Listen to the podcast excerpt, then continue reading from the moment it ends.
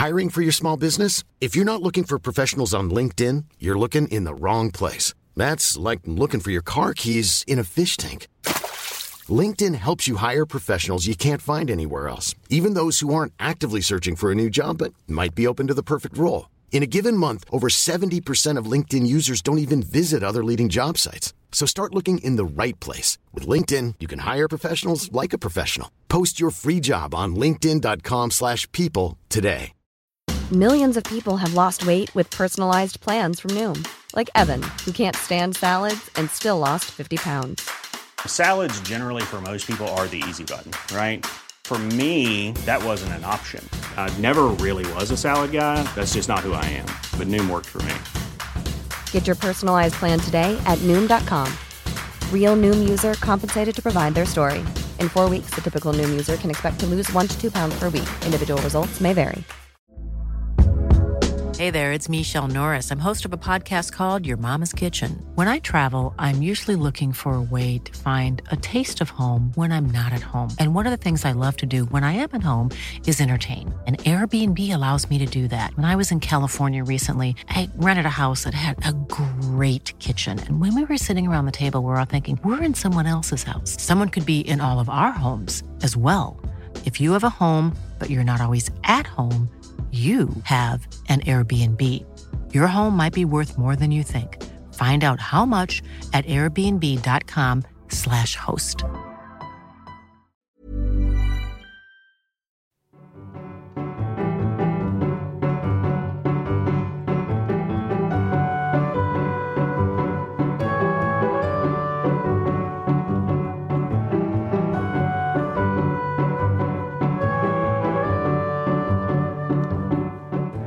Welcome to Tea and Murder, an Agatha Christie podcast, part interview show, part book club, all Agatha Christie. I'm your host, Rebecca Thandi Norman, and I am thrilled to have with me today Levi Higgs.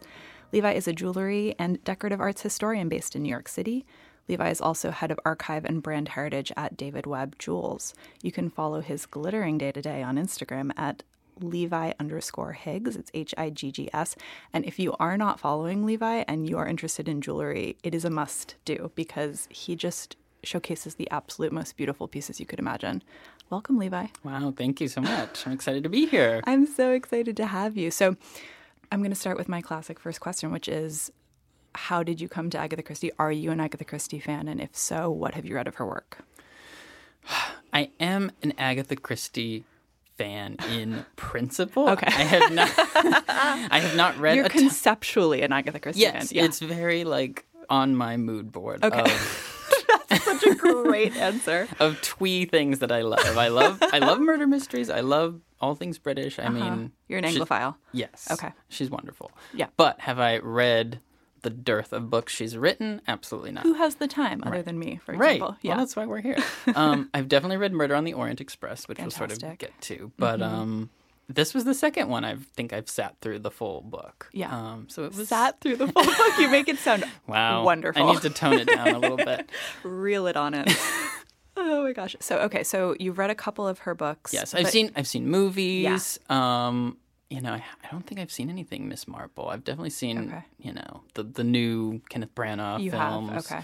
R- Ready for the next one, The Haunting in Venice. Right. Um, We're so- all waiting on tenterhooks for that one. just sort of a casual consumer of. Okay. But you are in general a huge reader and a mystery fan. Yeah. So yeah, what what is it that you look for in mysteries in general?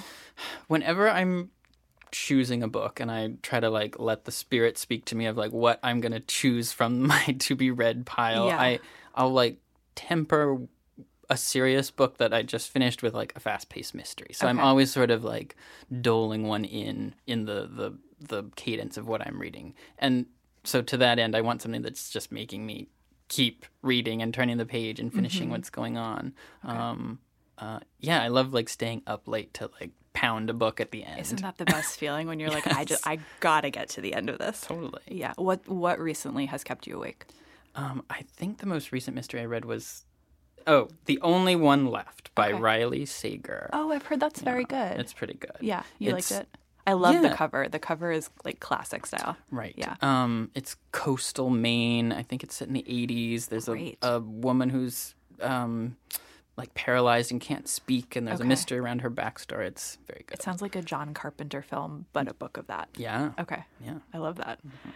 So you that's what you look for in a mystery and, and like other types of book you're reading a lot of nonfiction. What do you like what else are you reading? I I'm reading The Idiot right now, which I'm Oh, sort I've of heard that's great. I haven't read it. yeah, it's it's sort of um trance-inducing. It's just kind of Okay. like stream of consciousness in a way, Yeah. and it's good, Yeah. but it's it's making me like work for it a little. more so than a mystery would. Yeah, I understand. um, And you just read The Guest by I Emma did Cline. I did Yeah. just read the guest. That was As a super New Yorker, summary. yeah, you were into Mhm. that. I had to. It felt very zeitgeist. Yeah. Um, I try to read some nonfiction. I like New York history. Mm-hmm. Um, there's a lot of like untold stories of 19th century, early 20th century people that I, I'm interested in. So I try to try to read a bit, bit of everything. Okay. Yeah. Fantastic. Uh, and so you're the head of archive and brand heritage at uh, the renowned David Webb Jewels. What was your journey to that that world, that position? Yeah, so I've I guess I've always been interested in jewelry since childhood in, in the way that children are interested in like tiny beautiful things and collecting things and having a treasure box and that sort of thing. Um, I studied art history at school at the University of Washington in Seattle. Um, I didn't want to go straight into an art history master's program, and I through work that I did at um, UW, I was interested in like Victorian genre scenes, and I was looking at objects in rooms painted in these rooms, and you know. Everything in a Victorian painting is like symbolic. So Right. like the dropped glove and the music on the piano and the The, globe and yeah. Exactly. Like everything meant something. So I loved sort of looking at decorative arts that way. And I was like, okay, let's explore this a little bit. Decorative arts master's programs are few and far between. There were um, a few good ones in New York. The one I chose ultimately was at Parsons um, through the Cooper Hewitt, which is the Smithsonian's Design Museum in the Upper East Side. Um, and through that program, I got to focus a lot on jewelry specifically. So I'm a true decorative arts design jewelry historian. Uh, and I pretty much went. I, I had connections to people at David Webb through the master's program and through some other um, a first job that I had in New York, and I basically went straight into David Webb after graduating Oh, with wow. my master's degree, and I've been there a decade plus. Wow. um, which That's is quite a long time, but it's it's an amazing brand. It's a great Yeah. American brand, and I um, sort of the keeper of all the archives and drawings and renderings and Yeah, what a rich history. Mm-hmm. Is there a lot of, um, in terms of the archive pieces that were never made? tons, Yeah. hundreds of thousands. Absolutely. I mean, he was very prolific, and Yeah. we constantly sort of mine what we have to be able to, yes, create new jewelry, but also keep true to like the brand DNA and, and Yeah. things that he was thinking of himself when he uh, was alive. He died in 1875, so Okay. we have a lot to draw from. It's incredible. Mm-hmm. Um, so you deal with a lot of very storied jewelry. What makes a piece of jewelry like historically important or interesting?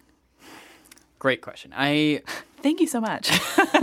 you did your homework. I did. I I guess I mean so jewelry is so useless in a sense. It does nothing How dare you? But go on. it does nothing functional. It it it's a, a capsule of beauty, really, and um, in the way that other decorative arts are functional. Like here we are on chairs, here we are walking on a rug. You know, it does something in a room. But jewelry is it functions at the highest echelons of society. It, it trickles down to everyone has a wedding ring or what. Like there's jewelry in everyone's life in some sense, and I find that they are kind of the perfect capsules for storytelling, for design storytelling, um, design history. You you think about the tropes of Art Deco design, it is perfectly embodied in jewelry from that period, or or any period. Pick a period, and the jewelry is like very like to a T what that design period is about. yeah. Um, so I love that the provenance can be can be really important and interesting, or the design can tell a rich story, or the materials themselves are very unique and rare and and valuable. Like there's just so much that kind of swirls around this very like mysterious um, decorative art, and it's very appealing. I don't know, it's seductive. What can I say? It is seductive. So, why do you think then that jewelry is often used as a plot device in mysteries? Um, is it about like what is about a jewel theft or a heist that kind of captures our imagination?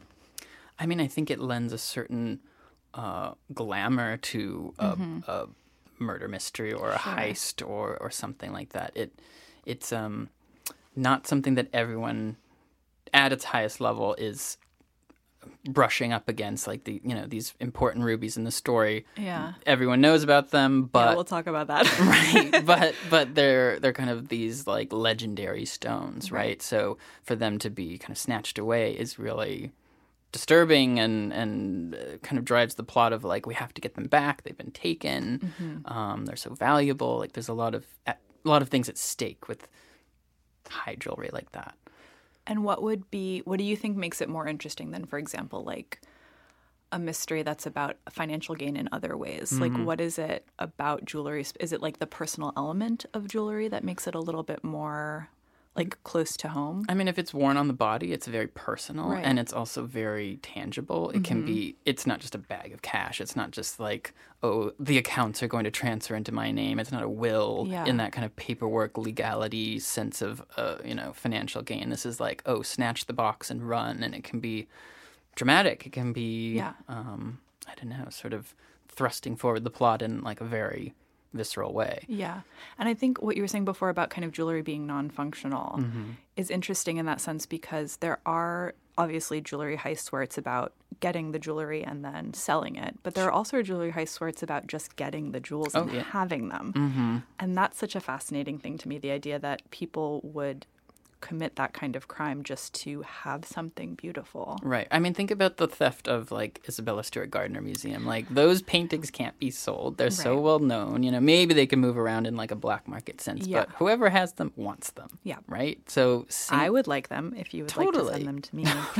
so th- there was just a big jewelry heist in, in Germany, I think, with like pieces that are still missing from this museum. They got they got a lot back, but like the Dresden Green Diamond was going to be there, but it was actually at the Met at the time, so it it you know escaped the the heist. But sadly, a lot of things do get broken up and recut and, and moved around that way. But Mm-hmm. um, you know, it's kind of once again seductive to think about like some villain in a lair who's rubbing his hands together trying to get this like certain diamond or or something. I don't know. Like you never know. And and is there also as I'm as I'm saying it like an element of like we can never know in terms of jewelry and big stones what's ill-gotten and what isn't. Well, at a yeah, at a certain point, an antique diamond or or any stone could be recut and not identifiable Right. um, from its original form.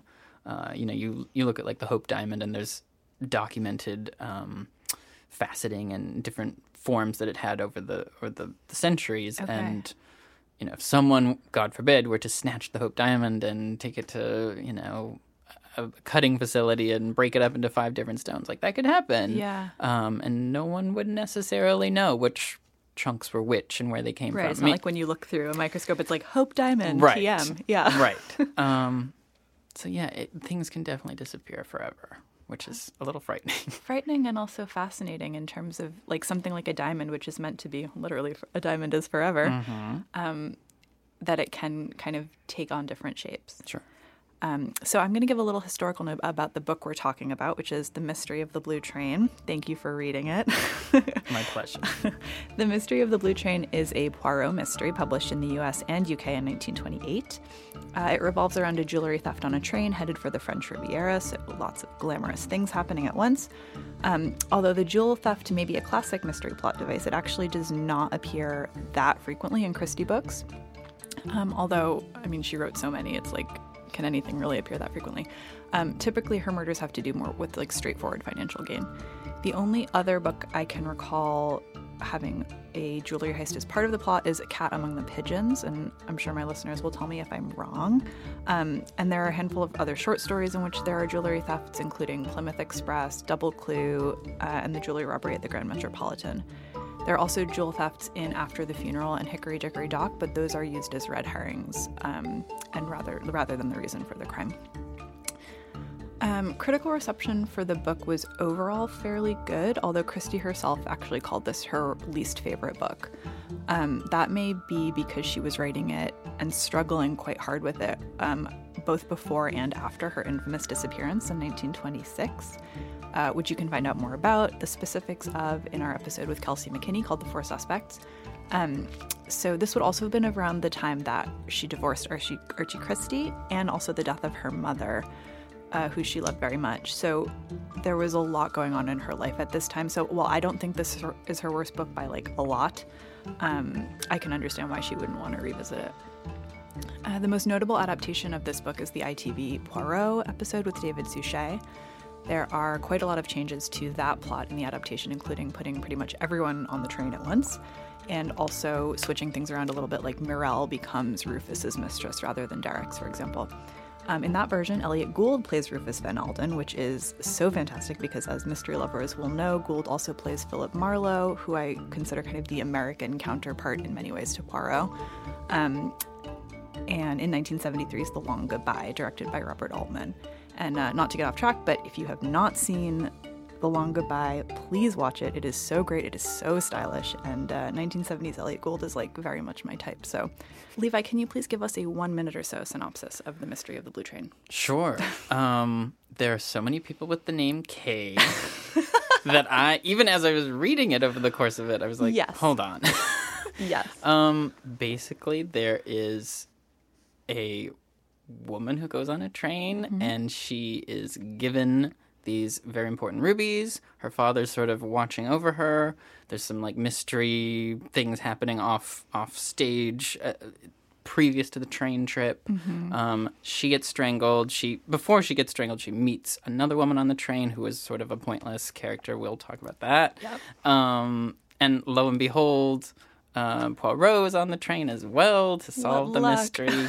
um, to me, it felt a little bit like uh, Murder on the Orient Express. Light. Totally. Um, and then, of course, they're they're investigating who you know the, the different stops along the, the course of the train and who could have been seen going in and out and. It took a long time also for the mystery to be solved. He, it was like Yeah. weeks uh, since it happened, Yeah. and then um, I'm doing a terrible job of summing it up. Uh, so I really am enjoying this. Please save me. But so there's a lot of people with named K's. There's a, a dropped cigarette case, I think, that had a K on it. That was sort of an important clue. Mm-hmm. Yes. There's a maid who also ends up disguised as a boy. Mm-hmm. Um, and then, of, clo- of course, Poirot um, solves it and, Yeah. and fingers the, the jewel thief who, Yes. Perfect summary, no notes. Um, very embarrassed No. for a book that I just read a week ago. But no, but but I think what you've kind of cornered about this book is there are so many elements that it's very actually very hard to do a summary of this book. I am sorry that you had to summarize this one because it isn't like Murder on the Orient Express where everything happens on the train so in tight. one journey. Yeah, it's so yeah, yeah. tight. This is a very diffuse book in a lot of ways. And as you said, Catherine Gray, who is in many ways a lovely character, I find her completely superfluous to this um, to this book, and unfortunately, and she appears in it constantly. Yeah, it just seemed like she was in existence for someone for Poir- Poirot to talk to, like to pontificate to about his thoughts, and Yeah. I don't know. Exactly, and he could have just done that with Rufus Van Alden. Right. So I think it was it was unnecessary. But um, I also just sorry, not not really necessary to the trope or to the plot, but the idea that men keep being obsessed with her eyes Mm, yes, was like, in what world are eyes, men yeah. Mm-hmm. constantly talking about her a woman's eyes and um, gray eyes at that? Which I've never seen a person with gray eyes. I there are so many Agatha Christie books in which she talks about someone with gray eyes. Oh, maybe it's maybe it's like cigarettes or something, like too many drugs that I don't know, just drain people of color. Who knows? Yeah, or maybe it was like at the t- you know maybe Cocaine, Chris- cocaine toothpaste, yeah, exactly. something. Co- cocaine and the Coca Cola. It was like that kind of thing. But yeah, anyway, so that's um, that's that. But so this book has um a famous ruby, the Heart of Fire, that seemingly everybody who talks about it just knows about, right? Um, and so much so that someone could make a convincing replica of this stone and the whole necklace without having seen it because Right. it's in her care, right? It's in Ruth Kettering, the, the victim's care. Um, in your experience, how historically accurate is it that someone that that stones would be this famous and that so many people would know about them? I mean, honestly, I think yes. I think. Oh, really? Okay. I mean, think about the Hope Diamond. Think about Evelyn Walsh McLean and like Mm-hmm. her sort of, I don't know, outlandish um, Washington D.C. society headlines that she had splashed about Uh-huh. like wearing the Hope Diamond and nothing else and appearing at the top of a staircase like scandalously for one moment before all of her party guests and Uh-huh. all the all the terrible things that happened to her family um, because of that curse and the financial ruin. So like, there's definitely tabloid stories Mm. Okay. of you know, known diamonds and stones and um yeah, I I I think you know, there's a lot of like what what's the phrase I'm looking for? Like collective consciousness around um famous diamonds and Okay. and gemstones like that. Like everyone thinks that opals are cursed to this day because of a book called Anne of Geierstein um, that came out in the 19th century, and and you know opals are famously temperamental stones because they're water based, so they can like crack and break, and thus people think, oh. If my opal is ruined, it's because of the bad luck that's in my life or something. So there's a lot of like Okay. legends and lore that can kind of seep into public perception of a gemstone or what it's used for, or why you have it as an engagement ring, or, or whatever. Like all these kind of societal norms. Yeah. Um, but like to the degree that if someone saw, like for me, there are, I guess, a handful of maybe necklaces or pieces of jewelry that I would recognize, right? Sure. Um, and I really like jewelry, so I would maybe go out of my way to learn about those things. But like to the person on the street, would they be like, "It's the heart of fire"? Like okay, that well, maybe, maybe not. But like, there could be newspaper articles Okay, about it. There all could, right. there could yeah, be like in the society pages and stuff. Okay, about it. all right. Um, yeah, is someone on the street necessarily going to point at it and be like, "There she blows"? no, but in this small world that she's created on the train, like yeah, I suppose the- people in in the know. Yeah, I suppose it is a lot of people in the know. Like Catherine Gray doesn't seem to necessarily know about these stones, whereas like the Comte de la Roche and Mirelle and people who would like be overly interested in money, like g- gaining financially through a stone. Okay, Yeah.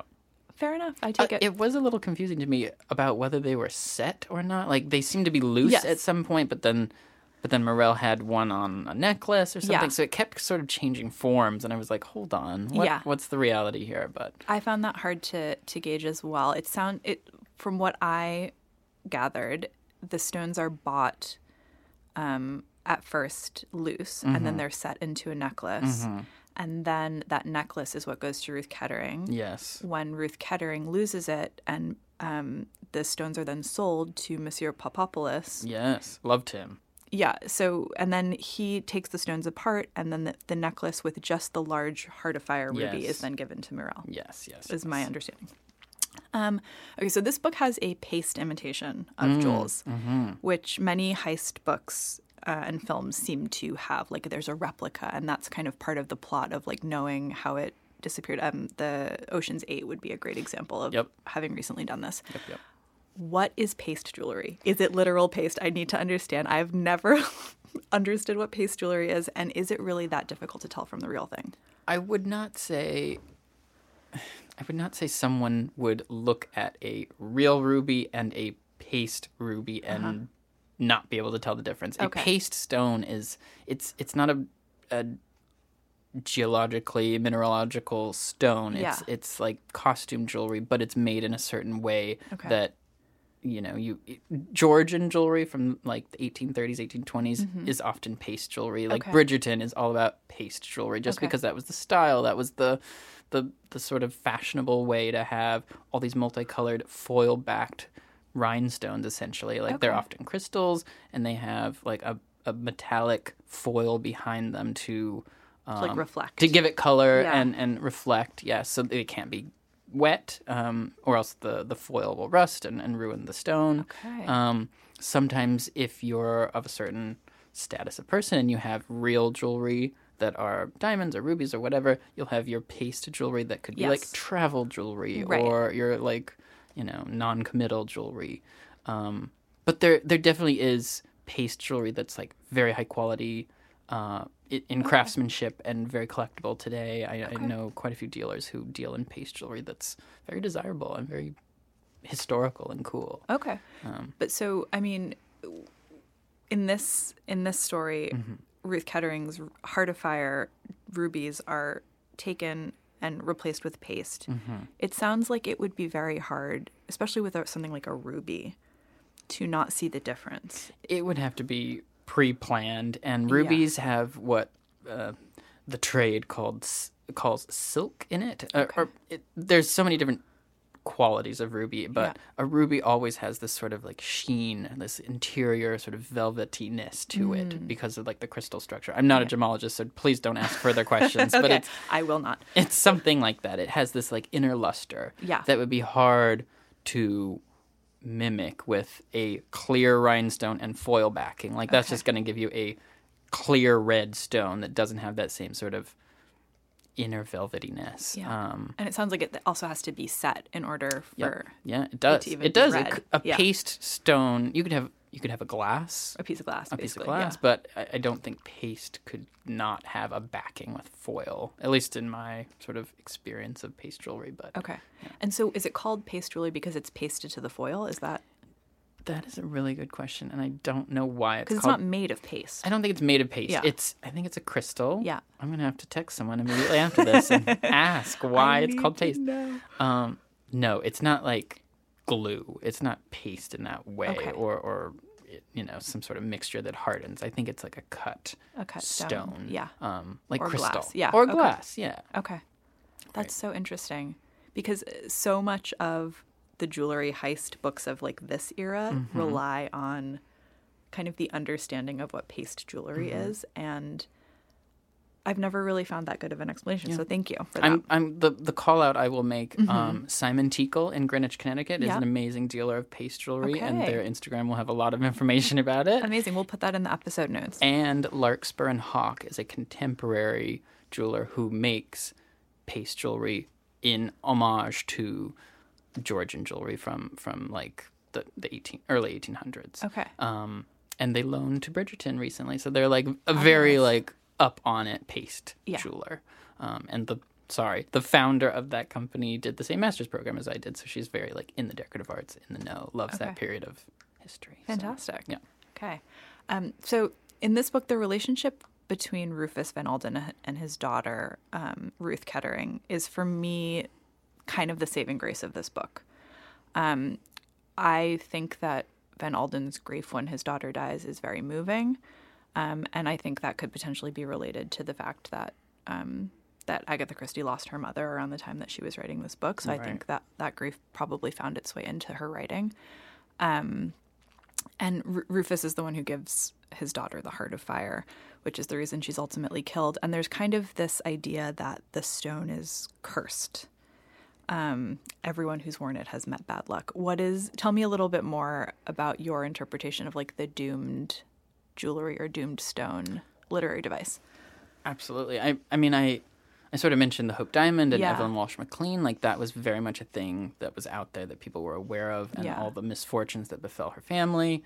Um, and I'm going to mention opals again. There's Yeah. even the opals even trickle into like Harry Potter. Like think of the sixth. Think of the sixth book when.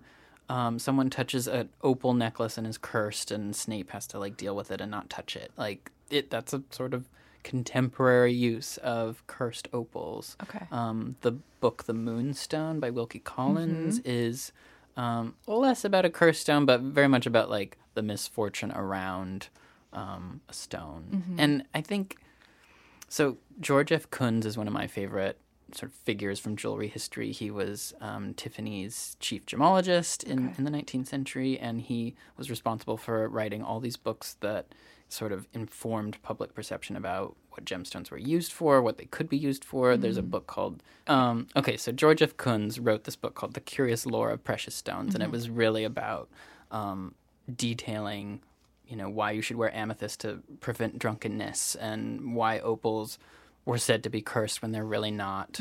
Um, so I, I just think that that's always kind of been like the old wives' tales that surround and swirl around jewelry. Um, I think moonstone was supposed to be a stone that you should wear as an engagement ring because it was supposed to like foretell in in the sort of mystical depths of the stone itself it was supposed to foretell what the relationship would be like and only diamonds only became engagement rings due to like commercialism and Right. you know advertising and, And that kind Beers. of Yeah. yeah literally Yeah. um so yeah there's just kind of a deep-seated public perception of why certain stones are cursed or, or bad luck or good luck or, Mm. Okay. or whatever That's so interesting. I, I personally also think there's an element because often the stones that are the ones that are cursed are kind of so outrageously expensive.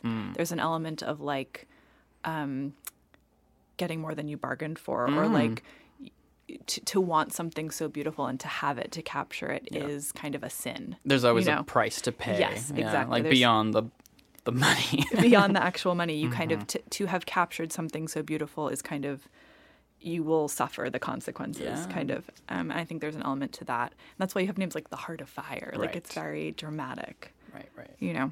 Let's talk about catherine gray because i don't know why she's in this book. Um, for me it's the biggest question mark of the entire plot. How do you see her presence? And i mean you've already said you don't really think she's necessary to the narrative.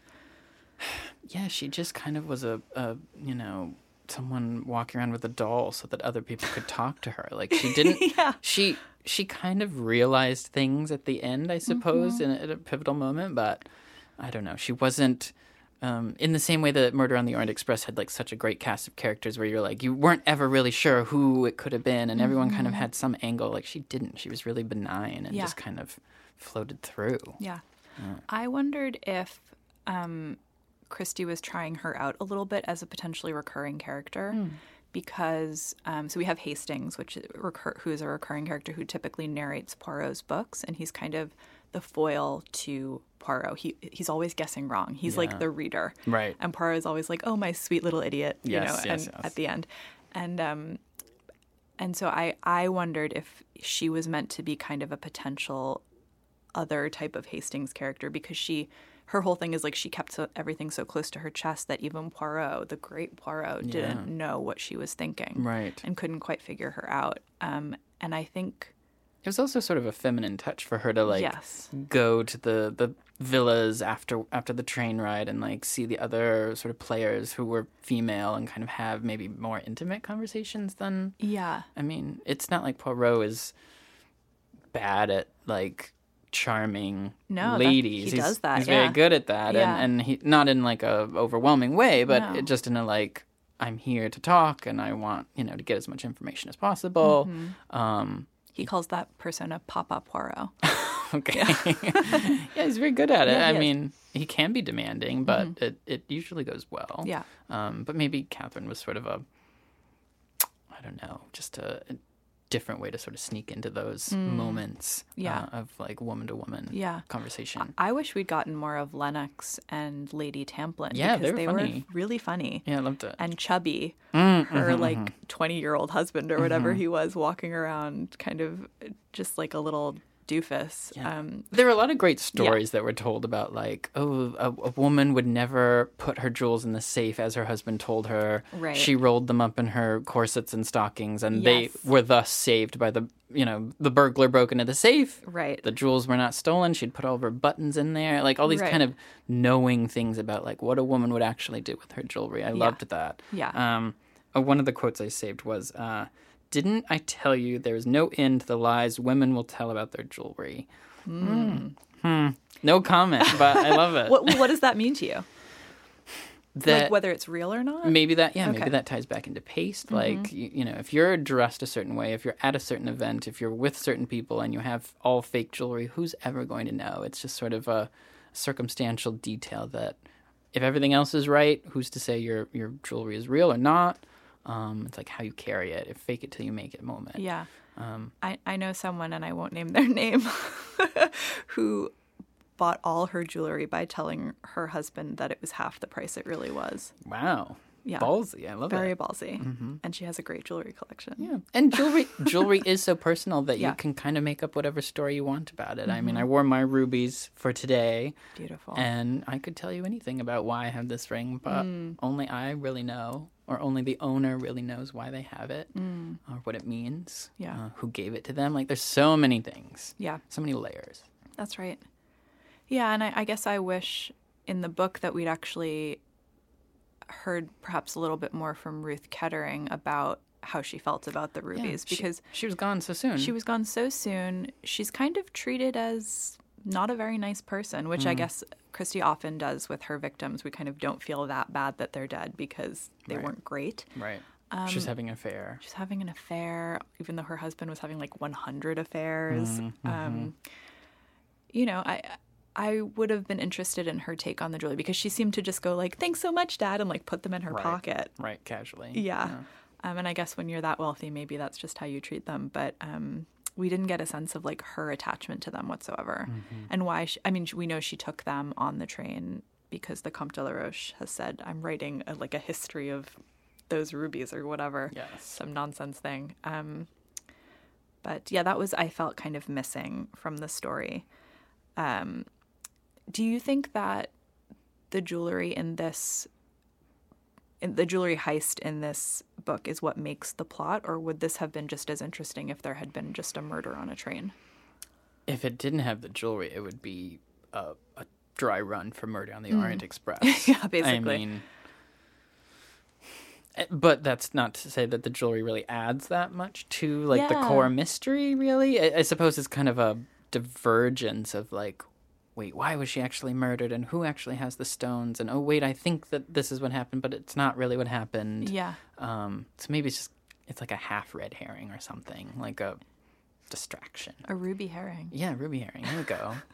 Yeah, I, I I think the jewels add a nice touch. Mm-hmm. I think you know when you're like on the train to the French Riviera and there's Mm. rubies, like there's a lot of glamorous elements of this, but I never, um, because I think as you said earlier, because the plot is so diffuse and it takes such a long time, Mm-hmm. there isn't a great sense of urgency, and even Poirot like doesn't seem that bothered about solving the mystery. He's like, it'll happen when it happens. Right.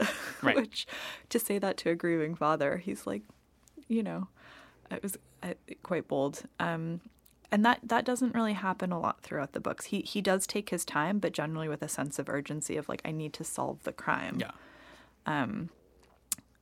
So yeah, so I'm, I guess I'm just interested overall in your thoughts on the book. Like, what was your big takeaway? Are you going to be reading more Christie's after this? I want to read a biography of her. I want to know more about her. I, Yeah. I love that you said that this was written around the same time as her like famous uh, disappearance, where she Yes. like ran away to the seaside or wherever, She like went some to village. Harrogate. Yeah, she went to a spa in Harrogate, which I, honestly, like, same. I wish we could all that go to sounds spa. great. sounds really How many nice. times do I just want to like walk into a meadow and never turn around? like- Exactly. um, and wasn't it like Sir Arthur Conan Doyle who like tracked her down or something? They had like some sort of friendship, or Yes, tell me if he- I'm wrong. No, so he didn't track her down, but he did like he brought in a medium or a psychic, I Oh believe, to try to solve where she had gone, and it didn't really go anywhere. Hmm. Um, but yeah, he had great hopes of like solving it. Wow. Yeah. So, yes, I will read more of her work, but I want to know more about her. Mm-hmm. Yeah. Um, I feel like there was just a good new biography that came out or something. There is one by Lucy Worsley called Agatha Christie, an elusive woman. Wow. Yeah. Um, and and there's another one called Agatha Christie: A Mysterious Life, Mm. which is by Laura Thompson, who is also on the podcast, and that's a great biography as well. Um, and she also wrote an autobiography, Oh, Wow. uh, which is worth reading, but um, she does not mention the disappearance. Hmm. So She's you like, I don't want to talk about that. you won't learn more about it. No, and you know what's interesting is that was, you know, she kind of had like a mental breakdown. Like she was going through a lot. She left. She did tell someone where she was going, but Yeah. he never communicated it. yeah, yeah, yeah. Um, and she was also just a famously private person. She she did not like to give public speeches or or Mm-hmm. talk to the press. So um, she just never talked about it again. And it was probably a pretty traumatic moment in Yeah, her life. why should she have yeah, to? she Yeah. shouldn't have to. She's just churning out three books a year. Like, leave a lady alone. Seriously. Um, but anyway, so if our listeners are interested in more jewelry heist fiction or nonfiction, where should they get started? Um, the Great Muppet Caper is on my list. that is, we can end the podcast here. That's the best answer you could have given. the baseball diamond. Come on. Um, I love the opening scene of Indiana Jones and the Temple of Doom with the diamond and the ice and the nightclub. I think it's like in China, Shanghai, or something. It's so chic. Yeah. Um, it has nothing to do with the plot. It's just a little like opening Yeah. moment, but a little cold it. open, yeah. Yeah. Um, let's see. I mean, we mentioned Ocean is eight. One of my favorite jewelry movies that isn't really a heist and isn't about jewelry at all is Vertigo. Um, but the plot hinges on that necklace. Yes. It is in the painting. It's a gift. It triggers his memory. It, it you know makes him realize that it's it's the same woman. Like it's such a pivotal moment, and I just love everything about Vertigo. Oh, it's such a great film. Yeah. Yeah. Um, what else did I have on my list? Um, I mentioned the Moonstone. Oh, To Catch a Thief, of course, is really great. Mm-hmm. Um, it thematically about jewelry, but there's not like a ton of great jewelry in the movie. Yeah. but yeah, those are some of my favorites. Fantastic. Um, so thank you so much for being here tonight. Where would you like to be found by the people? And if so, where can they find you? Um, just on Instagram, Instagram? honestly, yeah, the, at Levi Higgs Yeah. underscore in the in the middle. Um, And are there any other Instagram accounts you would recommend for jewelry lovers? oh my God, so many. That is a terrible question. I'm sorry. Um, Give us two.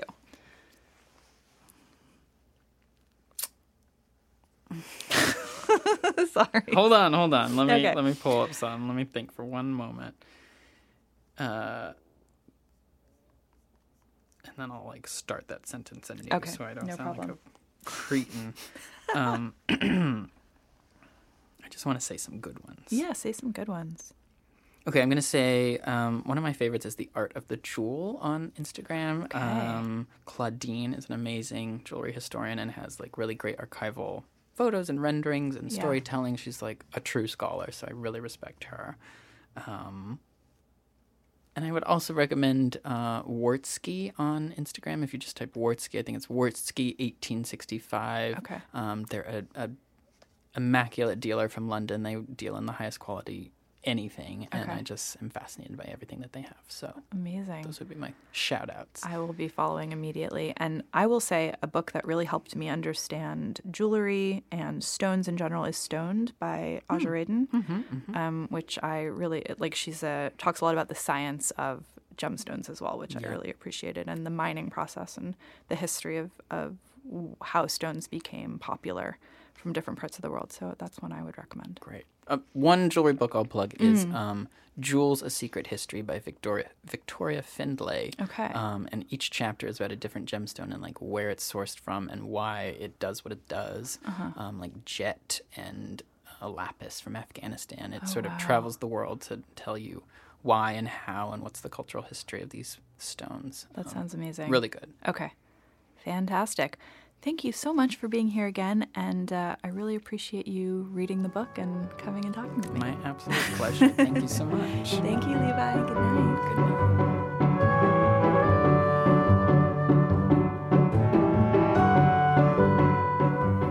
Thank you to our producer, Kate Krischel, and our sound engineer, Winter Robinson. To stay up to date and get some extra fun info, you can follow us on Instagram at Tea and Murder.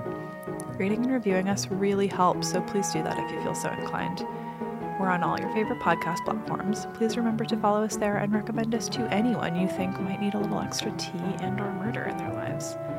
In two weeks, we'll be talking about Crooked House. Rent it from your local library, buy from your local independent bookstore, or if you need to buy online, we recommend bookshop.org, which supports independent bookstores with every purchase. A link for next episode's book can be found in the episode notes. Thanks for joining us for this episode of Tea and Murder. We'll be back in two weeks.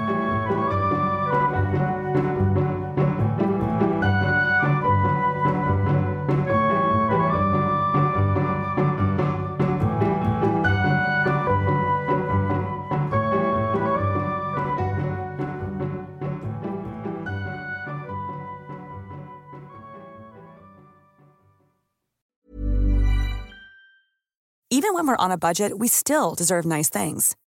Quince is a place to scoop up stunning high-end goods for 50 to 80% less than similar brands. They have buttery soft cashmere sweaters starting at $50, luxurious Italian leather bags, and so much more.